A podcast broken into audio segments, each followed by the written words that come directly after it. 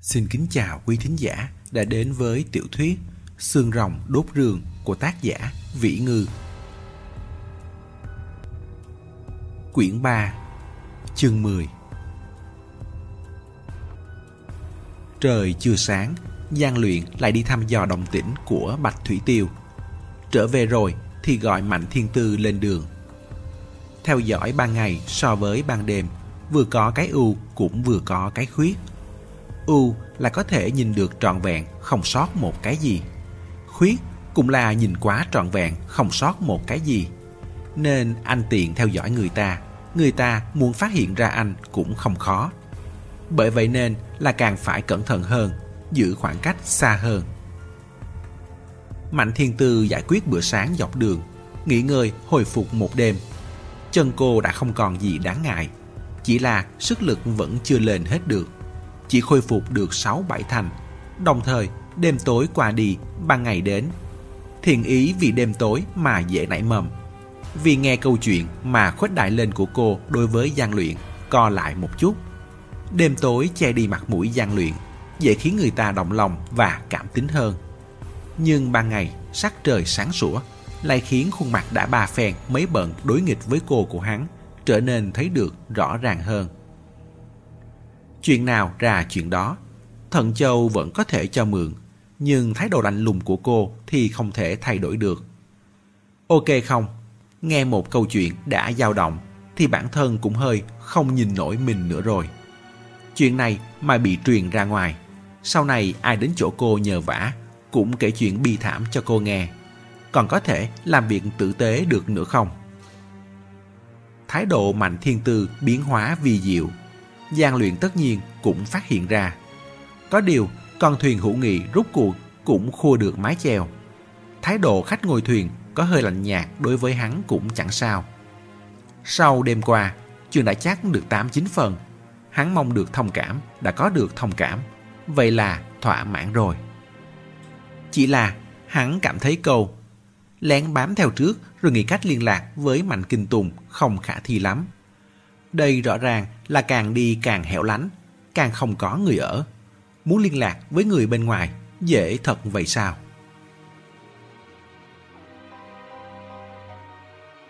Đường núi khó đi, nhất là loại núi sâu hy hữu giấu người này. Lộ trình nửa ngày, mệt đến muốn sống muốn chết, mà cũng chỉ mới vượt qua một hai đỉnh núi. Hơn nữa, còn càng đi càng mù mờ. Căn bản không biết mình đang ở đâu. Mạnh thiên tư cũng hoang mang ngập óc. Cô không quen thuộc tương Tây. Quỷ non các đời trước có thể xem đỉnh núi, thế núi mà phân biệt được đường.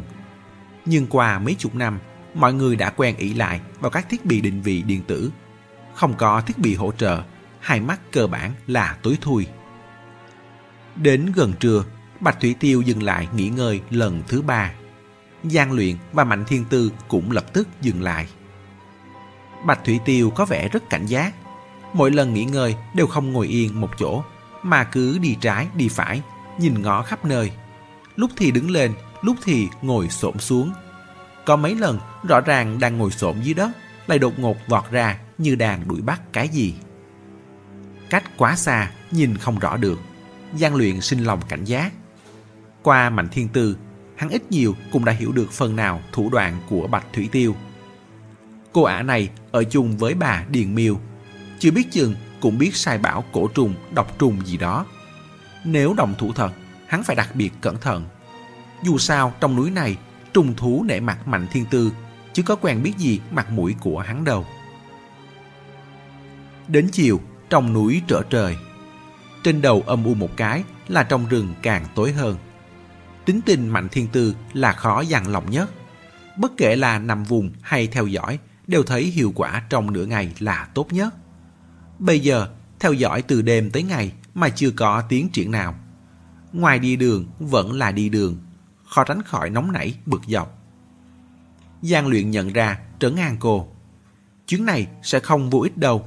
Chỉ cần theo sát cô ta tìm hiểu được gốc rễ rồi. Kẻ đứng sau cô ta chắc chắn không chạy được. Còn nữa, sợi dây chuyền của cô 10 phần chắc 89 là trên người cô ta.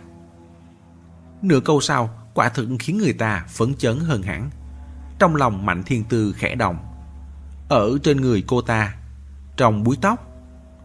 Giang luyện gật đầu. Ngày đó tôi cứu cô ta về, có giúp cô ta băng bó, cũng đã lục xem vật tùy thân của cô ta. Không có dây chuyền gì cả. Cô ta có thói quen giấu đồ trong búi tóc. Dây chuyền không lớn. Nếu đã xác định được là cô ta lấy đi, thì quá nữa là giấu ở trong đó. Cho nên chúng ta phải có phương án hậu bị. Ngồi nhỡ, theo dõi không thành công. Bị phát hiện thì lập tức bắt cô ta lại, xuống tay cướp đồ. Hòa nhau được chút nào hay chút đấy, không đến mức bận biểu toi còng. Đúng vậy, chuông vàng có thể trở về thì cũng tương đương với chuyện thành hơn nữa. Mạnh Thiên Tư đang định nói gì thì mắt cá chân đột nhiên hơi bị vấp. Giống như có một sợi dây cực nhỏ đứt mất. Giang luyện cũng có cảm giác này. Hắn biến sắc, nhỏ giọng quát. Cẩn thận! Phản ứng của Mạnh Thiên Tư cũng rất lanh lẹ, nhanh chóng lăn xuống đất. Giang luyện cũng lăn theo. Vài lưng vừa chạm đất thì nghe thấy tiếng phành phạch như chim vỗ cánh. Ngay sau đó là tiếng chuông reo, điên điên, đàn đàn, vô cùng rối loạn. Trong núi yên tĩnh, âm thanh này vừa rộ lên lập tức trở nên chói tai. Hơn nữa, địa thế này loạn thoảng có tiếng vọng. Mấy hồi vọng đi vọng lại đan xen, liên miên bên tai như đòi mạng. Giang luyện tưởng kích khởi cơ quan liên hoàn chết tiệt gì, da đầu tê dại. Sau khi mặt đất yên tĩnh trở lại, mới phát hiện ra, ngoài tiếng chuông ra cũng không có gì khác thường xuất hiện. Hắn ngẩng đầu, cách đó không xa. Mạnh Thiên Tư cũng lấy làm lạ. Hai người nhìn nhau, lần lượt đứng dậy. Quả thực, không có động tĩnh gì khác. Chỉ là trên cây cối hai bên đông tây không ngừng vang lên tiếng chuông đung đưa, dần dần yếu đi. gian luyện đi kiểm tra nơi vấp giày trước. Nơi đó không có dây đứt, cũng không có dấu vết gì có thể tra. Nhưng hắn tin chắc rằng trước đó có một sợi dây nhỏ chằng ngang ở đó. Trong núi sâu thế này, cành lá rơi rụng trên mặt đất rất dày. Mượn nhờ cành lá che lấp, chăn một sợi dây nhỏ dưới đó, dù có nằm xuống đất cũng chưa chắc đã nhìn ra. Càng đừng nói đến đang đi. Hắn đã hiểu được đại khai lý do vì sao lúc trước khi nghỉ ngơi, Bạch Thủy Tiêu lại đi tới đi lùi suốt thế. Cô ta bố trí cơ quan. Hơn nữa, không chỉ bố trí một cái, chỉ là mấy lần trước hắn và Mạnh Thiên Tư may mắn nhấc bước đi qua, không chạm tới mà thôi. Bên này, Mạnh Thiên Tư đi tới dưới tán cây mé đồng, ngửa đầu nhìn lên cao, như phát hiện ra điều gì đó, vậy vẫy tay với hắn. Giang luyện cũng sang xem. Trên một chạc cây không cao, treo chằng chịt cao thấp, chừng 10 cái chuông thanh gõ. Cũng không phải là treo bằng thường, mà là treo bằng xích sắt mảnh. Xích sắt và thanh gõ đều đã bị gỉ sét gần hết, đủ để thấy niên kỷ đã lâu. Mạnh Thiên Tư nhìn chung quanh một vòng, nhặt một chiếc lông chim trên bụi cây không xa lên. Trước đó, Bạch Thủy Tiêu hẳn là bắt chim. Giang luyện lập tức hiểu ra. Đã hiểu, Bạch Thủy Tiêu chăn trên đường một sợi dây nhỏ căng thẳng. Hai đầu dây buộc lấy chim tước. Cũng không biết cô ta khiến chim tước yên lặng, nằm yên một chỗ không giải dùa bằng cách nào. Một khi có người đi qua, vô tình vấp phải đoạn dây, đúc trói trên người chim tước sẽ được cởi ra.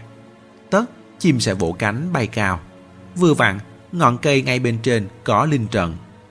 Chim tước bay loạn từ dưới lên, chấn động thanh gõ. Chuông tất nhiên sẽ reo. Mà tiếng chuông vang lên cũng chính là lời cảnh báo. Hướng đi sự việc không đúng, Giang luyện cảnh giác nhìn bốn phía. Hà giọng nói với Mạnh Thiên Tư. Nấp trước đã, nếu cô ta nghe thấy đồng tĩnh quay lại kiểm tra, chúng ta lập tức đồng thủ. Mạnh Thiên Tư không đáp. Cô cao mày như đang suy nghĩ điều gì. Bạch Thủy Tiêu chắc chắn là nghe thấy đồng tĩnh. May mà lúc trước dù khoảng cách giữa đôi bên khá xa. Cô ta có quay lại cũng cần một khoảng thời gian nhất định. Giang luyện kéo Mạnh Thiên Tư nhanh chóng nấp vào sau một thân cây gần đó. Chợt nghe Mạnh Thiên Tư lẩm bẩm. Đây là vách rìa nhỏ. Giang luyện hơi sửng sốt. Vách rìa miêu cương. Hắn chỉ từng nghe nói đến vách rìa miêu cương. Đó là Nam Trường Thành trong truyền thuyết. Mạnh Thiên Tư lắc đầu. Không phải, là vách rìa nhỏ. Trước đây, người miêu sợ quân trú đóng xâm chiếm đã dày công thiết lập những cơ quan bẫy rập khác nhau, phân bố rải rác thành một giải Không phải vách rìa mà còn hơn cả vách rìa, cho nên gọi là vách rìa nhỏ.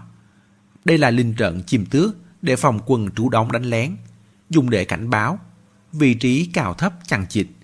Lúc gió thổi cũng không gõ vào nhau, sẽ không phát ra tiếng vàng. Trừ phi là chim tước từ bên dưới bay lên.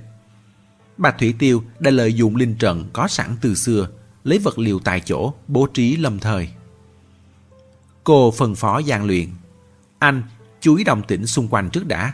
Tôi phải hồi tưởng chút. Tôi đã thấy tranh bản đồ tương Tây. Hẳn là có thể nhớ được gì đó. Cô nhắm mắt lại. Mặc dù cô không biết dáng mắt thần như gian luyện, nhưng cũng có năng lực nhìn tranh, nhớ tranh, còn hơn hẳn người thường. Buổi tối, hôm Lưu Thịnh bị giết, cô từng bảo người treo bản đồ núi Tương Tây, nâng mắt lửa, nhận hình, xem kỹ vách rìa nhỏ kia. Nếu cô có thể nhớ được vị trí hiện thời của linh trận chim tước và hình thế núi non xung quanh, thì cũng có thể suy luận ra vị trí bây giờ của hai người.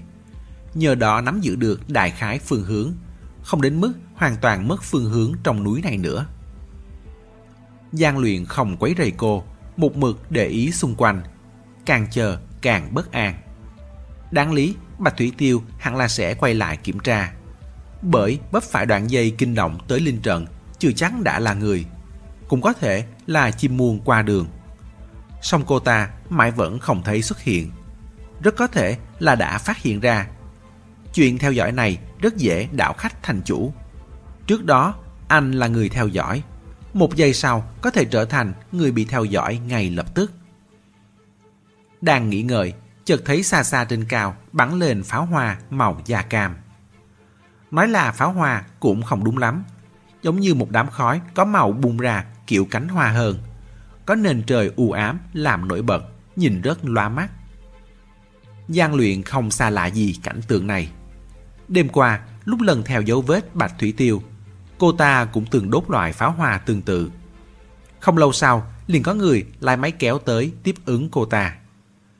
Trên người Bạch Thủy Tiêu không mang theo nhiều đồ lắm. Hẳn là cô ta bố trí điểm dấu chôn trên con đường mình thường đi. Thuận tiện lấy từ ven đường ra dùng lúc cần thiết.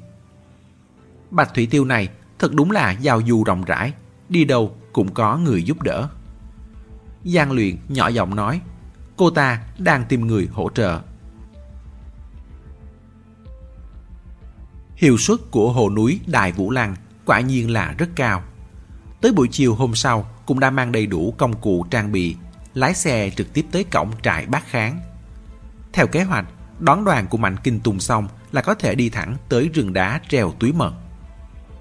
Mạnh Kinh Tùng rất hài lòng với hiệu suất này, nhưng lúc ra đón lại trông thấy người không nên xuất hiện. tần Từ Mạnh Kinh Tùng nhíu mày, cậu tới làm gì? tần Từ lườm y, hỏi thưa, Thiên Tư không phải là bà chủ của tôi à? tôi thì không lo lắng cho cô ấy. Mạnh Kinh Tùng rất không khách khí nói, nếu là trang điểm lên đồ cho thiên tư thì đúng là không ai bằng cậu. Nhưng vào những tình thế như lúc này thì cậu ngoài tăng thêm phiền phức cản trở ra, tôi nhìn không ra có ý nghĩa thiết thực gì. Mặt Tần Từ nóng lên, luận giá trị vũ lực, hắn quả thực là hạng bé. Nhưng tất cả mọi người đều bận rộn chạy đông chạy tây. Bắt hắn ở lại Vân Mộng Phong chờ thật sự là dày vò. Hắn dù không có tài cán gì thì cũng có thể lái xe thêm dầu, kiếm củi, giữ lửa, trông coi thiết bị. Dẫu sao cũng giúp được một, hai. Đang lúng túng, chợt thấy thần côn nhảy nhót, hân hoàng cách đó không xa. Tân từ trỏ tay vào lão. Ông ấy là người ngoài, cũng đi theo được con gì. Mạnh Kinh Tùng theo hướng nhìn qua, lại thu mắt về, lạnh lùng đáp. Người ta có hàng trong bụng. Đến cũng đến rồi, Mạnh Kinh Tùng cũng không tiện đuổi hắn về. Dù sao, sau khi chuyện qua đi, hai người còn phải làm đồng nghiệp. Không tiện xử lý quá thẳng tay. Nhưng y thực sự cảm thấy phiền chán. Cũng không cân nhắc lại xem mình nặng nhẹ ra sao. Chuyện gì cũng sáp lại. Quả nhiên là bản tính đại thái giám. Hắn cố tình ngõ lơ tần từ, vẫy tay gọi Liễu Quang Quốc cách đó không xa tới nói chuyện.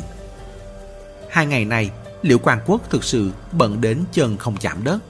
Tiền phương, hậu phương, chuyện lớn, chuyện nhỏ, mọi thứ đều cần gã điều hành. Mạnh Kinh Tùng nói một câu, gã phải nói rách miệng, chạy gãy chân. Gã nắm điện thoại, chạy vội qua. Mạnh Kinh Tùng hỏi gã, đầu dò là có tiến triển gì không? Liễu Quang Quốc là người làm việc chăm chỉ, thật thà. Đáng tiếc không đủ khôn ngoan nên không được tháo vát lắm. Gã gật đầu lia lịa. Có chút tình huống, không phải người của chúng ta dò la các nơi à. Có hai nhóm người nói với tôi là trông thấy xa xa, sâu trong núi, có một chùm pháo hiệu bắn lên. Pháo hiệu? Tần từ kích động, là thiên tư nhà mình bắn. Ai biết đâu, Liệu Quang Quốc đáp rất ổn thỏa. Có vài người vào núi khảo sát hoặc nhà thám hiểm gì đó đều có thiết bị có thể gửi tín hiệu ra ngoài như vậy. Nếu đúng là cô Mạnh bắn thì không loại trừ khả năng cô Mạnh gặp được họ trong núi sau đó mượn dùng. Mạnh Kinh Tùng ngắt lời gã. Không phải là thiên tư bắn. Nếu thực sự gặp được đội khảo sát hoặc nhà thám hiểm, cô ấy có thể mượn được dụng cụ truyền tin tốt hơn. Hơn nữa, tín hiệu gửi ra luôn chỉ định người xem. Cô ấy sẽ không gửi một tín hiệu mà chúng ta không giải mã được ra. Liệu Quang Quốc vội gật đầu. Cũng phải, cũng phải. Tân Từ không vừa mắt Mạnh Kinh Tùng nói chắc như đinh đóng cột như thế. Không thể quá khẳng định vậy được. Không phải thiên tư bắn thì chỉ biết chừng là Bạch Thủy Tiêu bắn đấy. Theo ý tôi, tất cả dấu hiệu khác thường đều phải lưu ý. Hắn hỏi Liễu Quang Quốc, bình thường trong núi này có pháo hiệu không? Liễu Quang Quốc hơi lưỡng lự. Cái này thì thực sự không có, không thường thấy lắm. Hơn nữa, bình thường bắn pháo hiệu sẽ dùng cái sáng hơn chút. Cái này thì lại là pháo hoa khói. Tân Từ ngó mạnh kinh tùng. Thấy chưa, bình thường không thấy bắn. Thiên Tư vừa mất tích, nó đã bắn đùng một chùm. Không cần biến có phải hay không, anh không thể chọn vài người vào xem thử à. Anh có thiếu người đâu. Mạnh Kinh Tùng thoáng im lặng. Ưu điểm của hắn chính là ở chỗ chưa bao giờ vì cáo kỉnh mà hành sự qua loa. Chỉ cần người ta nói có lý hoặc chuyện có lợi cho thiên tư, hắn đều có thể nghe lọt. Có thể xác định vị trí pháo hiệu không? Liệu Quang Quốc lắc đầu. Trợ lý mạnh, trong núi tưởng gần mà xa. Một quả pháo hiệu bắn ra từ núi sâu, chỉ có thể biết được đại khái phương hướng, không xác định được khoảng cách. Đi có thể mất một ngày, nửa ngày, cũng có thể mất ba ngày, năm ngày. Cũng không làm sao được, chỉ có thể duy trì để ý. Mạnh Kinh Tùng bức bối trong lòng. Đang muốn bảo mọi người lên xe xuất phát, thì Liệu Quang Quốc bỗng nhớ ra. À đúng rồi, trợ lý Mạnh, dốc người hỏng kia. Mạnh Kinh Tùng có ấn tượng rất sâu với dốc người hỏng này. Làm sao? Hôm qua, không phải có người của chúng ta tới đó đi thăm dò à? Hôm nay, vừa mới nãy thôi, một nhóm người khác cũng qua đó. Nói là rất quái lạ, trong trại không có ai. Không ra ngoài cổng. Không phải, là thật sự không người. Liễu Quang Quốc chỉ hận mình nói vụng, không thể nói rõ ràng trong vài ba câu. Như là bốc hơi khỏi thế gian vậy. Trước trại, sau trại đều không có người. Quần áo trong chậu giặt mới được một nửa, vẫn đang để ngâm. Tro trong lò, sơ tay vào vẫn còn nóng hổi. Hơn nữa, cơm nước trên bàn đang ăn dở. Bát đũa cũng chưa thu dọn. Gã lẩm bẩm, không biết có phải là chạy kiểm tra không nữa. Nhưng không nghe nói chính phủ muốn vào núi tra trại này mà. Chạy kiểm tra? Chạy kiểm thì càng nên thu dọn những dấu vết quần cư phi pháp này đi chứ. Trong sát na, Mạnh Kinh Tùng đột nhiên nghĩ đến điều gì. Dốc người hỏng trống trại xảy ra trước hay sau khi có pháo hiệu?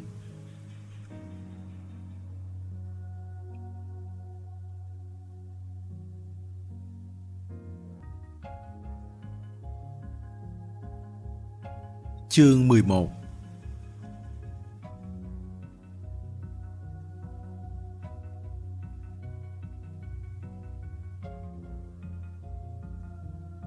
Mạnh Thiên Tư nửa ngồi xổm dưới đất, cầm cành cây cực nhanh vẽ sơ đồ. Một đoạn đường dài quanh co, minh họa vách rì miêu cương. Bên trong đoạn đường này lại có một đường đứt quãng khác, là vách rì nhỏ. Mà vượt qua vách rì nhỏ còn một vòng tròn được khoanh rất mạnh tay. Mạnh thiên tư chỉ đầu cành cây vào một chỗ trên vách rìa nhỏ. Chúng ta bây giờ đang ở đây, linh trận chim tước. Chỗ này không chỉ là một trận báo hiệu. Thiết kế ban đầu của người miêu là sau khi quân tiến đóng vào đây, lập tức sẽ khởi động đợt đả kích đầu tiên. Gần đây có ít nhất 19 chỗ bẫy ván dao nhọn lật. Giang luyện từng xem phim chiến tranh cổ đại, có chút khái niệm với cảnh tượng này. Không khó tưởng tượng, một người lính quần trú đóng lén xâm nhập, bỗng chạm trúng linh trận chim tước. Trong sát na, chim tước bay loạn, tiếng chuông rộn vàng Quân trú đóng đang thất kinh, thì dưới chân bị hẳn ngã lăn vào bẫy. Người nào người nấy đều thủng ruột, nát dạ dày. Áp chế nhuệ khí của địch là đợt đã kích đầu tiên. Có điều gian luyện hơi thắc mắc. Vách rìa miêu cường được xây vào thời Minh. Vách rìa nhỏ hẳn là được thiết lập sau đó. Quân trú đóng người ta vẫn luôn không xâm phạm miêu sóng. Những cơ quan này cũng không sử dụng đến bao giờ. Cái này cũng đã mấy trăm năm rồi, có chắc là còn dùng được không? Mạnh Thiên Tư ra hiệu xung quanh. Vậy anh ra ngoài thử xem. Giang luyện nhún vai, tỏ vẻ mình không dám. Trước đây không biết vùng này có bí mật, cũng chỉ coi là đi đường núi, không hề có áp lực tâm lý. Giờ thì hay rồi, nói cho hắn biết đây là bẫy rập do cả đám người công phu tạo nên. Mà Bạch Thủy Tiêu xuất hiện mãi giờ chưa xuất hiện, có khả năng đang đặt tay lên trục máy bẫy rập. Hắn không đi, hắn thà sống cùng cái cây làm công sự che chắn tạm thời này còn hơn. Mạnh Thiên từ liếc hắn. Trong hai người, chỉ có mình cô biết đến vách rìa nhỏ. Dù biết không nhiều lắm, nhưng cũng tư thế khoe khoang mình chuyên gia với gian luyện. Ra vẻ rất chi là đạo sĩ chỉ điểm hắn. Anh đừng coi thường trí tuệ của cổ nhân. Khi đó, hoàn toàn là chiến tranh song phương. Cơ quan vách rìa nhỏ này là do cao nhân nghĩ kế, tạo ra dưới bàn tay của cả ngàn dân trại. Quy mô rất lớn, chống cung trùng chống ăn mòn, chống uống nước, chống chấn động. Mặc dù đã lâu không được tu sửa, chỉ có thể phát huy một nửa công hiệu, nhưng cũng đủ cho anh ăn đủ. Bạch Thủy Tiêu thường xuyên qua lại trong vùng này. Cô ta đã biết những cơ quan này. Ai biết cô ta có nghĩ cách sửa chữa lại bao giờ hay không? Tim gian luyện bút lạnh, xung quanh càng âm u hơn. Cũng không biết có phải là tác dụng tâm lý không mà cứ cảm thấy mặt đất bùn được bao phủ bởi vô số cành lá này đang bốc lên hơi lạnh u ám. Nếu đối thủ chỉ là một mình Bạch Thủy Tiêu thì bất kể cô ta âm ngoan, xảo quyệt đến đâu, hai người hợp lực lại, hắn cũng còn có phần thắng. Nhưng hiện giờ, trong tay cô ta lại nắm cơ quan của người miêu cổ. Quả thực là hệt như tay cầm đại bác ám sát mèo chuột vậy. Hắn trầm ngâm một hồi, một ý nghĩ lướt vụt qua. Mặt đất không dễ đi, chúng ta có thể đi từ bên trên không? Nói đoạn, chỉ chỉ tán cây trên cao. Cây rừng trong núi rất rậm rạp, tán cây rất lớn, gần như nối liền trên cao. Nếu có thể chuyển từ cây này sang cây khác như khỉ, thì trên lý thuyết có thể đi lại trên cao, rời khỏi khu vực nguy hiểm này. Nghe có vẻ khả thi. Mạnh Thiên Tư cúi đầu nhìn bản đồ đơn giản mình vẽ. Anh nhìn xem Quanh đây có đỉnh núi nào ở giữa có hõm không, như một đỉnh vàng ấy. Giang luyện không dám thò đầu ra bừa.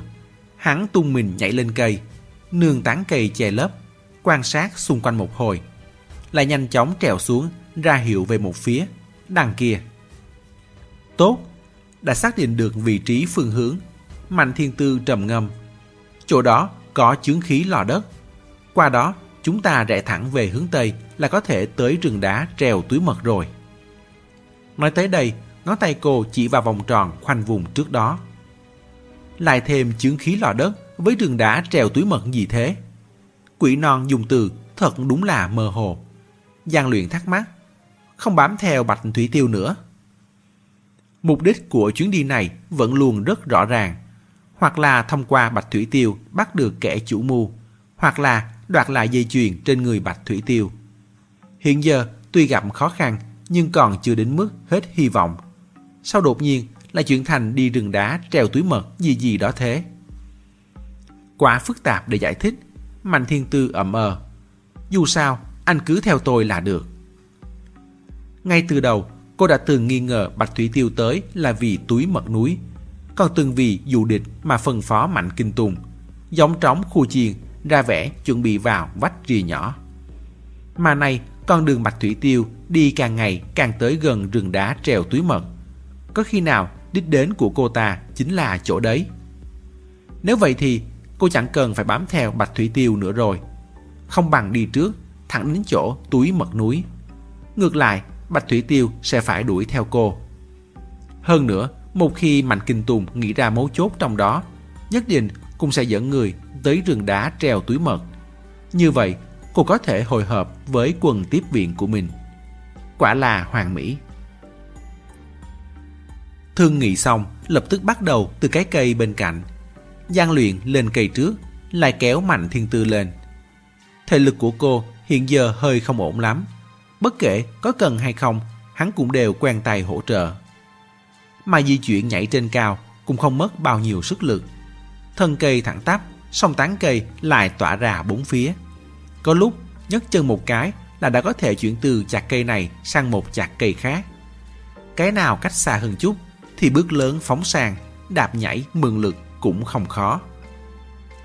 Cứ như vậy, đi được qua 7-8 cây, hai người dừng lại nghỉ ngơi. Sắc trời tối sầm, chung quanh không có động tĩnh gì. Mạnh Thiên Tư đột nhiên nảy lên một ý nghĩ. Tất cả nguy hiểm đều là suy đoán ra. Có khi nào Bạch Thủy Tiêu căn bản không ở quanh đây. Sau khi nghe thấy tiếng chuông đã lập tức tẩu thoát rồi không? Như để vả mặt cô. Đúng lúc đó, loáng thoáng có tiếng lách cách của móc xích chuyển động vọng tới. Giang luyện cũng nghe thấy, chỉ là tiếng động này quá mơ hồ, không phân biệt rõ được là bắt nguồn từ phương hướng nào.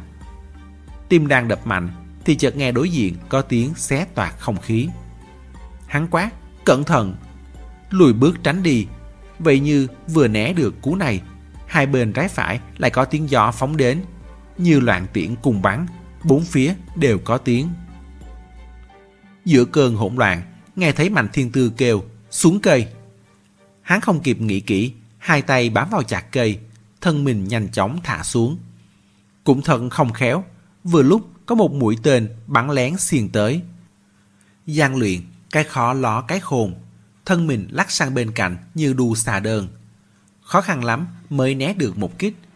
Chỉ là chặt cây không chịu được dày vò như thế. Rắc một tiếng gãy mất. Hắn cả người cả cành ngã phịch xuống. May là cây không cao lắm. Cú ngã này cũng khiến hắn ván đầu hòa mắt. Vừa dịu bớt phần nào, chợt nghe có tiếng gãy rào rào. Mạnh thiên tư cũng xuống. Khác ở chỗ, cô ôm đầy trong tay cành lá nhỏ nhọn. Thì ra, lúc có biến gấp gáp, không ai nghĩ được tới ai, chia nhau vượt sông bằng bản lĩnh của mình. Mạnh thiên tư bảo hắn xuống cây, nhưng mấy mũi tên bắn về phía cô lại là ba đường bắn xuống. Cô đành phải nhảy lên trên, ôm được một đống cành nhọn, dùng như chổi quét hết đống tên bắn lén rồi mới thả người rơi xuống.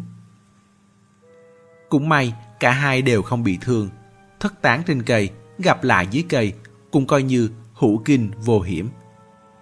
Nhưng đợt tập kích này vậy mà lại cứ thế kết thúc. Trong rừng khôi phục lại yên tĩnh, chỉ còn tiếng gió thổi rung cành, rì rào, xào xạc. Giang luyện nhìn lên cao, trên cành khô cắm một mũi tên rỉ sét loang lỗ.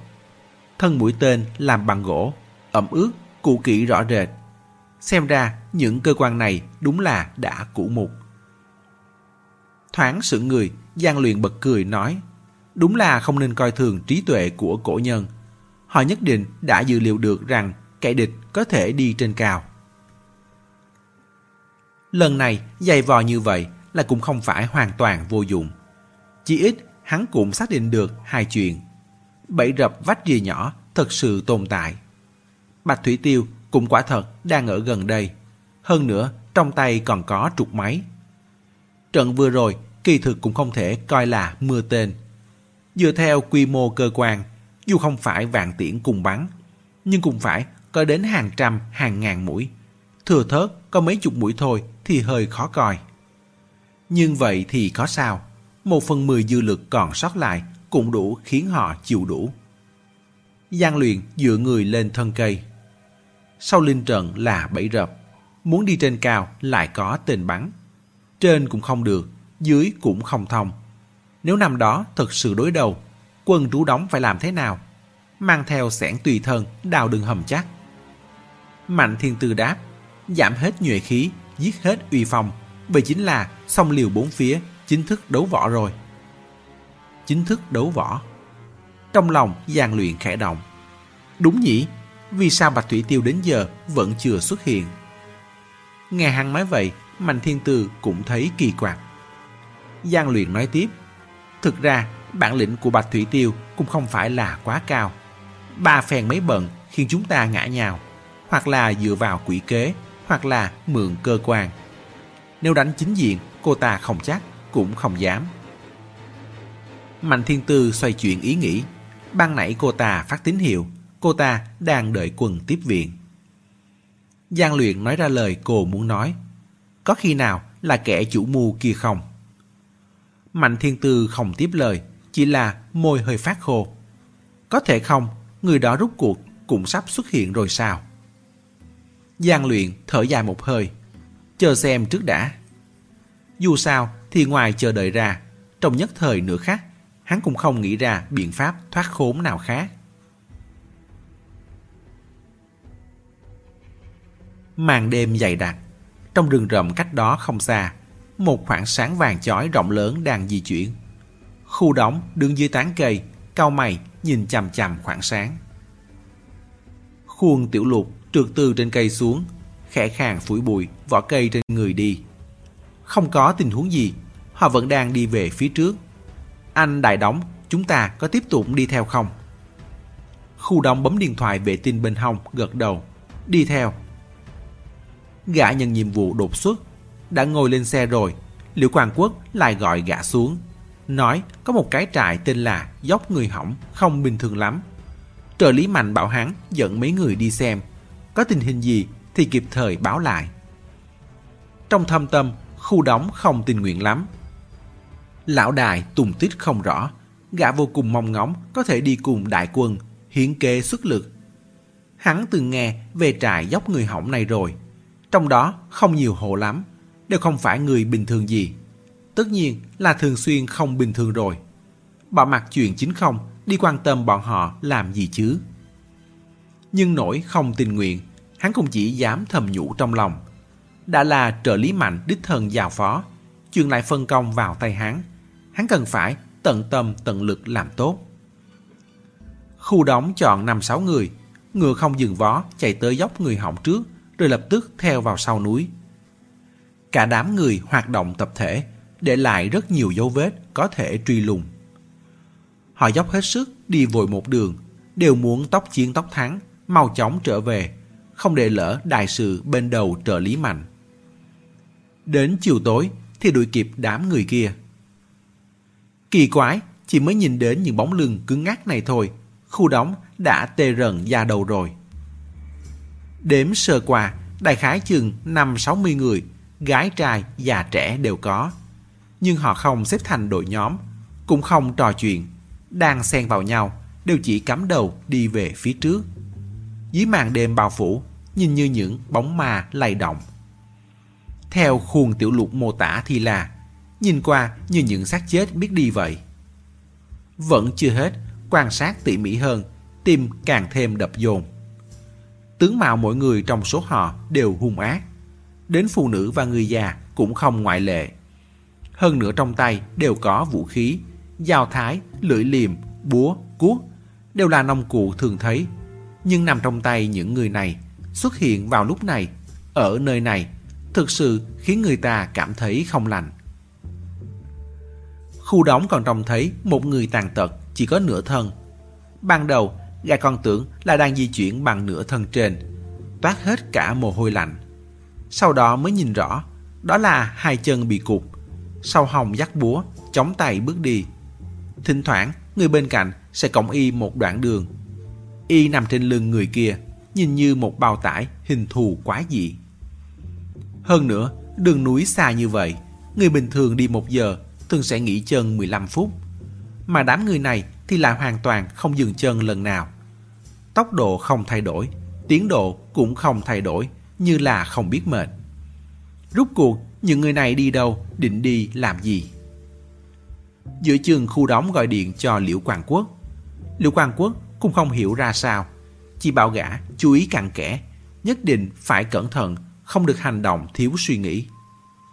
Kỳ thực, không cần nhắc nhở, đám khu đóng đã sớm người nào căng thẳng người nấy. Hạ thấp giọng nói chuyện, đến thở cũng nhẹ đi không ít. Trời đã tối mịt, những người đó vẫn tiếp tục đi. Có người bật đèn pin, có người mở đèn bão, có người giờ đuốc. Đủ loại ánh sáng màu sắc hội tụ thành một nguồn sáng kỳ dị, lặng lẽ di chuyển về phía trước giữa rừng rậm tối đen rộng lớn. Tiếng khuôn tiểu lục khe khẽ vọng lại từ phía sau. Có phải họ muốn tìm ai trả thù không? Em nghe nói trước giải phóng, giữa các trại và bộ lạc trong núi sâu đều có kẻ thù truyền kiếp, đánh tới đánh lui. Có người nhỏ giọng đáp lại cậu ta. Không phải đâu, có phải xã hội cũ đâu mà. Lại có người thì thầm. Mọi người không cảm thấy biểu cảm và ánh mắt trên mặt họ rất rợn người à. Cứ như trúng tà vậy. Trong lòng khu đóng bực bội, thấp giọng quá. Đừng chỉ lò tán phét, đây không phải trò đùa, để ý chút. Đang nói, xa xa đột nhiên vang lên tiếng chuông rèo hỗn loạn. Cả đám sợ hết hồn, chợt phản ứng lại, nhanh chóng nấp mình ra sau thân cây gần nhất. Lát sau, khu đóng thò đầu ra xem. Tiếng chuông vẫn đang vang vọng, nhưng thành thế đã yếu dần. Nguồn sáng kỳ dị vẫn đang tiếp tục di chuyển về phía trước. Xem chừng có vẻ như đám người kia chạm phải chuông rèo báo hiệu gì đó. Nhưng cũng không ai đi ra ngăn cản họ, mà họ cũng chẳng thèm để ý, dường như đã quen. Thật sự khiến người ta đặc biệt khó hiểu.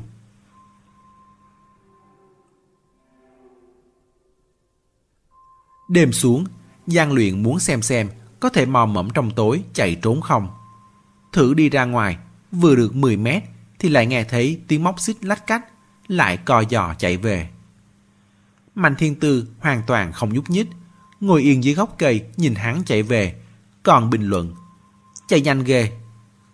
Giọng điệu rõ ràng không phải là khen ngợi. Song Giang luyện lại nghe như khen ngợi đáp. Sở trường đó. Trong núi vắng lặng, thỉnh thoảng có tiếng chuông reo từ rất xa vọng lại. Mạnh thiên tư loáng thoáng nghe thấy, thắc mắc nhìn về phía phát ra âm thanh. Hẳn là cách khá xa, nhưng sao lại vọng tới từ đường cũ. Giang luyện cũng nghe thấy. Hắn thầm tính thời gian, chợt hít mạnh một hơi. Đừng hy vọng nữa, không phải kẻ chủ mưu gì đâu. Lâu về rồi, tín hiệu của Bạch Thủy Tiêu chắc là để gọi người trong trại kia đấy. Ngoài bà Điền Miêu và Kim Châu, Ngân Châu ra, Mạnh Thiên Tư không có ấn tượng gì khác về người trong trại. Cô ta gọi những hồ khác trong trại tới đối phó với chúng ta. Giang luyện biết, cô còn chưa hiểu biết gì mấy về trại kia. Người trại đó đều không phải người thường, có khoảng mấy chục người. Ước chừng mọi người đều có thể liều mạng. Hai đấm khó địch bốn tay. Chúng ta có giờ đánh nữa cũng không thể là đối thủ. Mạnh thiên tư ồ một tiếng liếc xéo hắn. Sợ à? Dòng điệu đụng định hết sức. Cô điềm tĩnh như vậy, Giang Luyện cũng chẳng muốn Hải Hùng lo âu. Hắn dịch người xuống để ngồi thoải mái hơn. Sợ gì chứ, chỉ cần trong tay đối phương không có súng thì ai mà chẳng có chiều hộ mệnh. Hắn có thể có chiêu gì? Mạnh thiên tư nửa ngờ vực nửa tò mò. Giang luyện hạ giọng.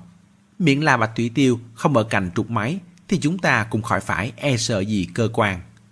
Đợi lát nữa chúng ta lên cây rảnh trước, đừng để đám người kia tìm được. Đợi bạch thủy tiêu hồi hợp với họ rồi. Nói tới đây, hắn thoáng dừng lại. Mạnh thiên tư biết, hắn nói đến mấu chốt, tiếp đó chính là phóng chiêu. Bị dòng hắn lây nhiễm, vậy mà lại có chút chờ mong. Rồi sao nữa? Giang luyện đáp, rồi chúng ta bỏ chạy. Kết thúc chương 11 của quyển 3 Mời quý thính giả tiếp tục theo dõi chương 12 trong audio tiếp theo. Diễn biến gì tiếp theo sẽ xảy ra đây? Mời các bạn đón nghe. Đừng quên đăng ký kênh, bật thông báo để được đón nghe sớm nhất. Còn nếu các bạn thấy hay, thì hãy chia sẻ và donate ủng hộ để có kinh phí duy trì việc đọc. Thông tin donate thì có để ở dưới phần miêu tả. Xin cảm ơn các bạn rất nhiều.